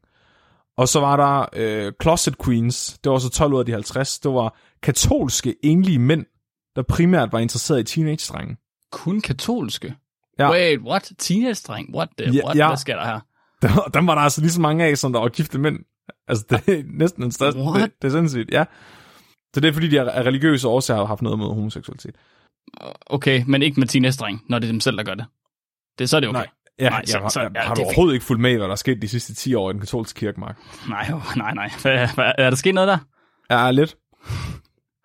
det har i hvert fald været... Ej, jeg siger ikke mere. Nej. Så det her studie er utrolig uetisk. Det, og forkert på så mange måder. Ja. Og så dumt og så fordomsfuldt, at man næsten ikke kan tro på det. Men på den anden side, så var resten af USA så dumt og så fordomsfuldt på det her tidspunkt, at det faktisk var godt. Ja, altså han har i virkeligheden været forud for resten af USA på det her tidspunkt her. Ja, fordi han har tænkt, det her skal bare undersøge. Vi skal bare forstå, hvad det er. Men det er også ret sindssygt at se andre mennesker som værende bare forsøgspersoner, som man bare kan gå hen og kigge på, mens det er, de gør de ting, de gør. Du ved, bare Sådan ser observere. alle mennesker, Er det alle mennesker for dig er aber i et bur, som ja. Du skal observere som man prikker til. og indsamle data. Det må, kan jeg vide, om det er sådan, Facebook ser os alle sammen? Vi er bare datapunkter. Det tror jeg. Penge. Ja, det gør det likes. Ja, ja. Men, men, det, men, men Mark, han, han er egentlig credited for at være den, der først i USA viste, at homoseksuelle mænd ikke var farlige. ja. Undskyld, hvad? Undskyld. Oh yes. Hvordan- Hans, den her Hvor- bog var en fucking milepæl inden for, hvordan homoseksualitet blev forstået i USA. Jeg skal lige have, øh, hvordan viser han i den her bog, at de ikke er farlige? Fordi han, for det første viser han dem, at det, de har sex med hinanden på det offentlige toilet, ikke er til fare for andre mennesker. Ej, nu... Okay, nej, hold da op. Hold da op. Der var, altså, der var så mange fordomme om homoseksualitet, at de troede, homoseksuelle mænd var farlige væsener, Hvor, og at homoseksuel sex var farligt. Men han var sådan, prøv at jeg sidder og kigge på i et år nu. Der Der skete der ikke noget. Mig. Nej, jeg er ikke død. Øh, plus, han viste, at de var normale, altså de var velfungerende mennesker. Altså, øh, halvdelen af dem havde fucking kone og børn derhjemme. Jeg skal Der var, lige, mange, men, der var mange af dem, altså de havde alle sammen arbejde. Der var mange af dem, der havde en vigtig rolle i samfundet. hvis, man, hvis man har et forhold med kone og børn, og man så i det skjulte har et forhold til, altså et homoseksuelt forhold, Mhm. mm-hmm. og så man, du ved, hader, eller hater på homoseksualitet i sit almindelige liv, er man så et velfungerende menneske? Nej, så det, så, okay, så det, det der var argumentet, det var, at det her, det er mennesker, der sagtens kan føre et normalt liv. Det er ikke et, et monster. Det er ikke en person, der skal bures inde. Det er, det er bare en person, der er misforstået. Okay, det er sådan lidt ligesom med, med. Sådan. Det kan også være din nabo. Præcis. Jeg ved ikke, om jeg, ved ikke, om jeg lige discredited den. så, og, og simpelthen bare det, at han kunne gå ud og fortælle, prøv her, det er ikke, homoseksuelle mænd er ikke farlige, homoseksuel sex er ikke farligt, homoseksuelle mænd kan godt leve et normalt liv, men de- de må, de må, de må ikke leve et normalt liv, så de Mhm. mm-hmm. prøver noget andet. okay, ja. Og det, det var så vildt, at det var sådan, altså konklusionen på, den her, på det her studie, det var, det er dårligt og ulovligt at homoseksualitet. Det, Det- det, prøv at det ja. spilder ressourcer, og det her, det er en uh, victimless crime. Der er ikke noget offer i noget af det her. Så stoppede man så med det? Altså, gjorde man det lovligt, da han Der- udkom? Nej, nej, det her, det var jo Nå. i, den, bogen udkom i, uh, i 1970, Ej, okay. og det var først i år 2003, at USA sådan for reals stoppede med det der pjat. Ej, hvor fedt. Okay, så, så han, næsten. Men han, han, satte, han satte tanker i gang. Altså, der er flere stadier, stater, der, øh, der ikke der gjorde, lovligt gjorde det. Men, det- men det, man Okay. bider mest mærke i, det er, at der er rigtig mange politistationer, der holdt op med at jagte homoseksuelle. Så de okay. ignorerede simpelthen loven, fordi de synes, det var åndssvagt at bruge tid på. Det er meget fedt til gengæld. Så de var sådan, prøv at, altså vi, vi er ligeglade med, hvad I laver med jeres tissemænd på offentlige toiletter. Vi vil hellere ud og, og rent faktisk hjælpe folk med, altså Vi, vi vil gerne fange rigtige kriminelle. præcis. Så, og- det var simpelthen efter den her bog, at, de, øh, at mange politistationer, de, at de holdt op med at jagte homoseksuelle mænd. Okay. Og det, og det var det, jeg tænker, det, det her det er en af de mest indflydelsesrige værker inden for normalisering af homoseksualitet, i hvert fald inden for videnskaben. Men han har stadig været lidt en creep. Totalt, han har siddet og kigget på, at de bollede og været watch queen, og altså, han har siddet og sig ud tegnet og det ventet en et år på at interviewe dem. Jeg klædte sig ud som fucking en anden person og mødt op og fået politiet til at give dem adressen og sådan noget. Men var, det- men var det det værd, Mark? Jamen, hvis han fik lovliggjort homoseksualitet, var det så ikke det? Var det ikke det? Det synes jeg da. Det et eller andet sted. Nå, det var et rigtigt spørgsmål. Jeg troede måske, det, Det kom var noget et mere. spørgsmål. Det var et reelt spørgsmål. Jeg sy- det synes jeg bestemt øh, ville være det værd. Altså, man må skulle ofre sig selv for en enkelt creep for øh, hele sin, sit seksuelle samfund. Men det, okay, så det, der, det er en af de ting, der er ret vildt ved det her. Så der, selvfølgelig var det et uetisk studie. Mm-hmm. Jeg synes ærligt talt ikke, det er så slemt. Og, Ah, men det er sgu ikke så fedt at blive kigget på, at man boller. Altså, havde de nu været indforstået med, hvad der var, der skete, så havde, havde det været cool nok. Men du ved, det er lidt mærkeligt, at der sidder en, der kigger på. Men okay, de sagde også, at det var cool nok, han, han kiggede på. Altså, jeg ved ikke, altså, måske. jeg synes ikke, at det er sådan mega slemt. På, på skalaen fra sådan 1 til at give gravide kvinder øh, radioaktive ja. stoffer, Mm-hmm. så tror jeg måske, den ligger lidt på en 3-4 stykker. Ja, true, true. Men den har virkelig, virkelig, virkelig fået en shitstorm, som jeg aldrig nogensinde har set noget andet altså videnskabeligt studie få. Så vi okay, så normalt hvad der sker, når de her uetiske studier de dukker op på et universitet, det er bare at personen måske fortsætter med at arbejde der i rigtig mange år og Samtidig. gå på pension og lever lykkeligt til sin dages ende. Oftest. Det, det der ofte sker. Lidt uanset om de stikker cancerceller ind i andre folk. Ja, der, altså det er faktisk ret sjældent, vi læser om, at noget af det har konsekvenser overhovedet. Ja, altså, der er nogle af dem, der er kommet i spillet sådan i et par år eller sådan noget. Og man, Øh, man læser heller aldrig om, at de andre forskere tager afstand fra det. De er mere bare sådan, pff, Ikke før 40 år senere i hvert fald. Men da, det her stu- da den her bog blev udgivet, der sagde halvdelen af hans fakultet op og forlod What? universitetet. What? What? Og, og det her, det fortæller mig, at den her reaktion, det var altså ikke fordi studiet var uetisk. Det var fordi, Det var fordi, de var at han sagde, at med ho- resultatet. Ja, det, han sagde, at homoseksualitet ikke var et problem, og det synes de de- ikke var fedt. Alle sammen, de jagtede studiet som værende det grunden. Altså de sagde det var, fordi studiet var uetisk. Det er for sindssygt. Og det er sygt, fordi studiet bliver stadigvæk kritiseret sindssygt meget i dag. Selvfølgelig skal det kritiseres. Mm-hmm. Men så meget alligevel. Altså, det er nærmest en ekokammer af, af homofobi, der bliver pakket ind i et kritik af det her studie. Hvor er det sindssygt. Altså, det er stadigvæk sådan noget, det, det her studie bliver stadigvæk præsenteret som det mest uetiske sociologiske studie nogensinde blandt dem. Hvem, Hvilket jeg synes er fuldstændig skørt, når man, når man hører om nogle af de sociologistudier, vi har som her. foregik på samme tidspunkt. Stanford Prison Experiment var Ja. på samme tidspunkt. Altså, det var jo i 70'erne også. Det, ej, hvor er det sindssygt. Hvad, ja. Hvem er det, der kritiserer det nu om dagen? Altså, det er New York, jeg mener, New York Times har haft det med på øh, flere lister. Jeg mener mere sådan, er det... Um, altså, hvil, hvilken slags mennesker er det? Er det... Altså, det, er- det er inden for sociologien, så det er sådan sociologer. Folk, der forsker i sociologi. Okay, okay, okay. Så det bliver, det bliver rent faktisk videnskabeligt kritiseret nu. Ja, Okay, det var mere og, sådan, og, jeg, det, jeg og, tænkte det, på... og det kan jeg godt forstå, fordi Ja, ja, det er et virkelig dårligt sociologisk studie. Jo, jo. Det er i hvert fald uetisk. Sure, men altså, alle har udviklet sig i videnskab. I, altså, bi- mole- molekylær biologi var heller ikke, hvad det var. Eller hvad det er i dag, det var det jo ikke i 70'erne. Nej, altså jeg tror bare, det, det, det, det blevet... Der var sådan en rammeske, da den udkom, fordi der var nogen, der ikke brød sig om resultaterne, mm-hmm. Mhm. at de så valgte at angribe metoderne, Mm-hmm. og så er det bare blevet sådan cementeret i, i, i videnskabshistorien, som er det, oh, det uetiske forsøg. Ja. Og så er det bare det eksempel, man tager op i undervisningen eller sådan noget. Fordi der var sådan, jeg kan godt komme med en liste over sociologieksperimenter, der foregik samtidig, som var langt, langt, langt mere uetisk. Oh yes, oh yes, oh yes. What? Jeg havde troet, at det var sådan med, at, at det var sådan noget med, at øh, der ville være homoseksuel, altså sa- samfundet homoseksuel, eller whatever, alternativt seksuel, der var sådan lidt, ej, det her, det er et forfærdeligt studie, fordi han var imod, altså han var ude og kigge på homoseksuel, men det virker ikke som om, at det Men, er... det var, men, men hvordan skulle han ellers have gjort det? Fordi det var ulovligt at være homoseksuel, og Ja, det var ja. ulovligt at indgå i homoseksuel adfærd. Nå, men det virker også Så som om, han, at... kunne ikke, han kunne ikke have gjort det på nogle andre måder. Altså, nej. Så, så, så, så øhm, Men det virker jo heller ikke som om, at det er homoseksuelle øh, eller LGBTQ øh, sammen, hvad hedder det, folk, der ligesom er imod det. det tænker jeg, jeg tænker ikke, der er nogen, der har været imod det. Altså, Det er ikke det, jeg hører fra dig i hvert fald. Det lyder han, fik, som om, han, fik, det, han fik politiet til at get off their fucking backs. Altså, Ja, ja. Så det er i virkeligheden, okay, så, så virker det meget som om, at det er folk, der er imod hans resultater. Altså det er folk, der ikke kan lide homoseksualitet, der er imod det studie. Alt den kritik, jeg har set, det har været videnskabeligheden, hvor andre videnskabsfolk har kritiseret den. Okay. Men uetisk? Ah, I don't know. Måske... Altså, jeg synes bare alligevel nogle gange retfærdiggøre øh, resultaterne måske lidt, øh, hvordan de kommer derhen. Altså, fordi han kunne ikke have, gjort, han kunne ikke have lavet det her studie på nogen andre måder. Han, havde, han var nødt til at få politiet til at give dem nummer, altså adressen, så han kunne, så han kunne interviewe dem anonymt. Ellers så skulle han jo bare have ventet øh, i 40-50 år indtil, at alle kunne give informed consent, og han kunne lave det etisk, sådan at vi stadig havde ulovlig homoseksualitet overalt Præcis, så er der stadig været homos- øh, ulovlig homoseksualitet. Det er for sindssygt. Også skulle have lavet studiet i Danmark. Ja, også skulle han lavet det i Danmark. Det kunne han godt have gjort, helt ærligt. Ja, men så havde de bare sagt, de der danskere der, de er også bare nogle værre nogen. Ja, det, det siger de. Det siger de. Jeg ja. ved ikke, hvad de mener. Forstår ikke? Nå, det var, hvad jeg havde i dag, Mark. Det er sindssygt, Flemming. Det er, det var virkelig mærkelig, en mærkelig studie. Ja, tak.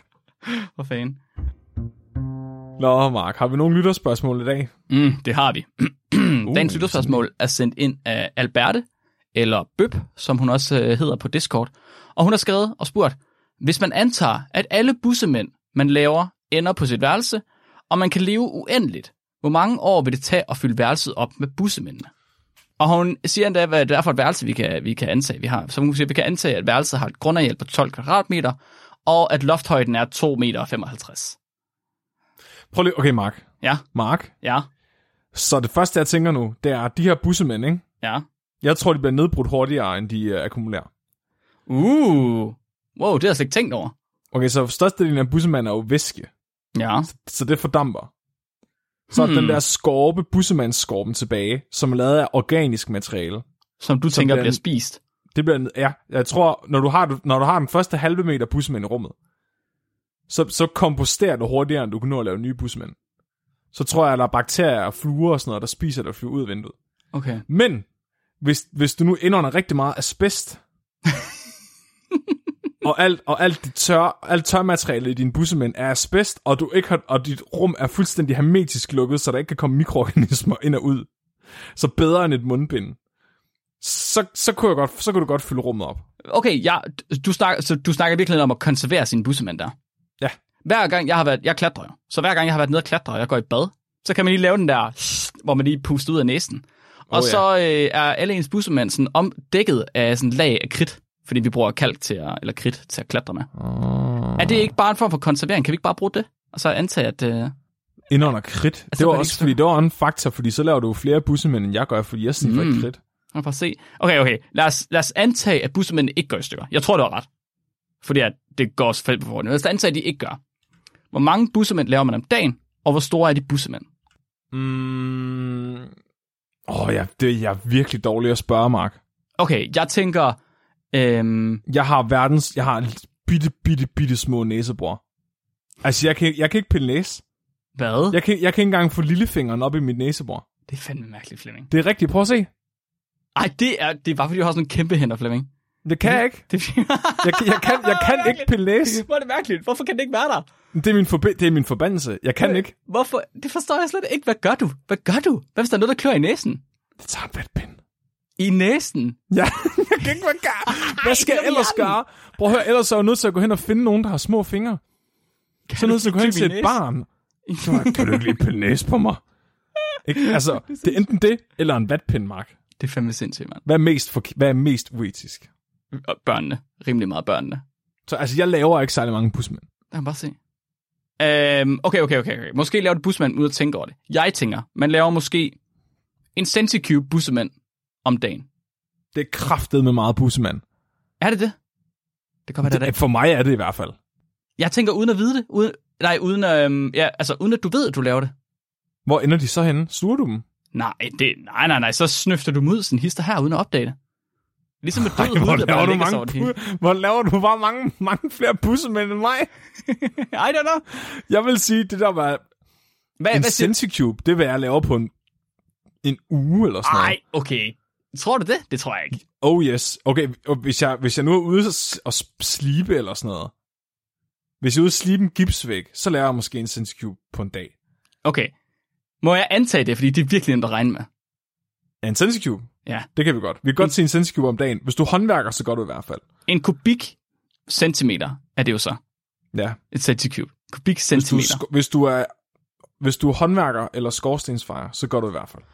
Og rummet, det er 30,6 kubikmeter. Det vil sige, mm-hmm. at det skal ganges med 100 i tredje for at komme ned til kubikcentimeter. Har jeg ikke ret i det? Det ved jeg, jeg hørte ikke efter. Du 100... sagde noget med tal, så holdt jeg op med at lytte. 30,6 millioner kubikcentimeter. Til at fylde rummet.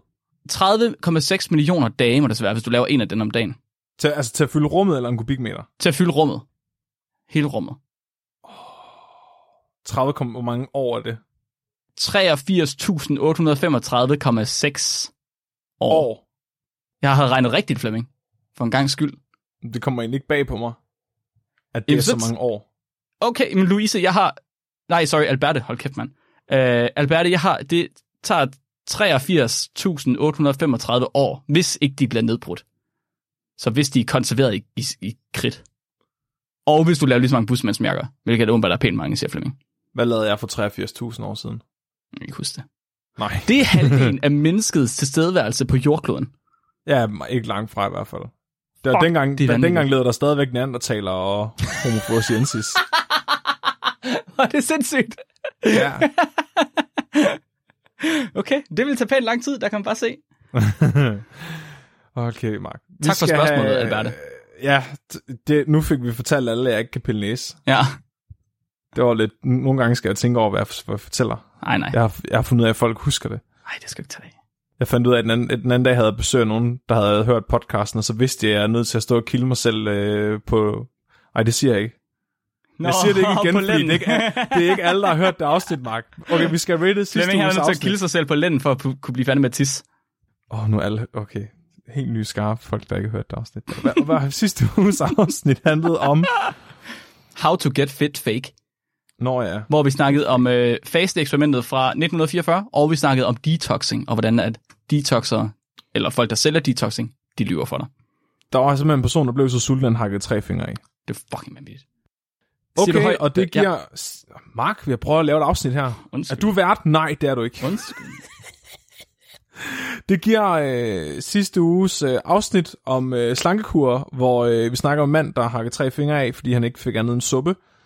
Øh, en samlet score på 66, hvilket er sådan moderat godt. Um, Den lider mest under, at den ikke var mega videnskabelig, men mere historisk igen, som mange af vores andre afsnit. Ja, umiddelbart ja. Altså, den ligger lige under vores afsnit om binge-watching 374, med ham gutten, der lavede fjernsyn i en bil, og tog patent Mm. på det. Som faktisk var- led af præcis det samme. Mest anekdotisk, knap så videnskabeligt. Men stadig Ja. pissegodt afsnit. Og et pissegodt afsnit sidste uge også. Ja. Vi fik, rigt- vi fik snakket sammen. Vi fik Ja. faktisk, vi, vi hævede den til et andet taksonomisk niveau. Præcis. Næste uges afsnit, det skal handle om mennesket og dets evne til at tåle radioaktivitet. Det, det tror jeg ikke, det kan. Det, Det tror du ikke? Altså, ja, Auchi, han klarede det rimelig godt. ja, i hvad, 32 dage, eller meget var det? Åh, oh, kæft, mand. Så vi har en, en hel masse dejlige artikler om folk, der er blevet udsat for radioaktivitet igen. Ja, Øhm, nu prøver vi at få fyret dem alle sammen af på én gang. ja. Det er som om, at du, man, man, der er ting i videnskaben, som man godt ved, men forskere, de er jo nødt til at tage skridtet videre, og så vise, at vi ved det. Igen Er det rent faktisk sandt? og igen. Der er, hvorfor er der lavet så mange studier med folk, der giver mennesker radioaktivitet, uden de ved det? I don't know. Men vi skal i hvert fald teste, øhm, hvad hedder det, teste på folk, der har fået stråling efter en atomprøvesprængning. Se, hvor meget de har fået. Ja, Og øh, kigge på nogle indsatte, hvis klunker er blevet udsat for radioaktiv stråling. fuck. Det bliver nice. Mobiltelefoner. Det glæder jeg mig til. Det gør jeg også. Mark, hvad er det, folk skal gøre? Så jeg har tænkt på en ting, fordi at Thijs han faktisk skrev til os i dag, og øh, Thijs han skriver til på Discord og begynder at snakke om øh, saltbalance og sådan noget i forbindelse med vores afsnit fra sidste uge. Og så øh, kom vi bare til at snakke om, det er faktisk mega fedt, når folk, der er eksperter i noget af det, vi snakker om, de skriver ind til os og har holdninger eller meninger. Så mm. jeg vil godt opfordre til, at vi sidder derude, og I hører noget af det, vi snakker om, og I selv er eksperter inden for det område. Måske arbejde med noget, der minder om, eller har skrevet en opgave om det, eller et eller andet. Så skriv til os og øh, uddan os, fordi det er fandme ikke særlig mange ting, vi er eksperter inden for, Flemming. Det er mest bakterier. Det, det må du ikke sige til nogen. Nej, men, og, men vi vil rigtig, rigtig gerne lære meget, meget mere, og det er sindssygt brugbart til øh, hver gang vi researcher. Så endelig skriv ind til os og fortæl om jeres egne erfaringer med det ekspertområde, I nogle gange har. Og Det øh, endelig, hvis uh, I tænker noget, I ligger brænder ind med, kunne være interessant at tale om. Mhm. I behøver ikke sende os en videnskabelig artikel. Det kan godt bare være en idé. Mm-hmm. Ved I noget om det her? Eller kan I finde ud af noget om det her? Præcis, Så sig endelig til. præcis. Så vi så behøver vi ikke selv finde på det. det kan jeg godt lide. Nå, Mark. Ja. Det var en god idé. Mm. Så hvis I gerne vil fat i os, så er det nemmeste der nok at gå ind og blive øh, med i vor, komme med i vores fangruppe på Facebook, eller støtte os på tier, så kan I komme ind på Discord og, øh, og, være, øh, og drille os, mens vi optager. Lige præcis. Lige præcis. Cool, Mark. Jamen, tusind, tusind tak for i dag. Tak fordi I har lyttet med. Jeg håber, Mark har en øh, dyrefakt til os i dag, som er relevant for afsnittet. det har jeg faktisk. Jeg var faktisk inde på Wikipedia for at kigge, eller ikke, jeg googlede for at finde en relevant dyrefakt, fordi jeg havde ikke nogen på listen. Så den er fundet af mig selv i dag. Og øh, dagens dyrefakt, det er, at 10% af alle vædder nogensinde skulle angiveligt nægte at bedække hundfor, mens de med glædeligt hopper op på en fellow vædder. Bros before hoes. Bros before hoes. tak for i dag. Mit navn er Flemming. Og mit navn er Mark. Du er blevet videnskabeligt udfordret. Husk at være dum.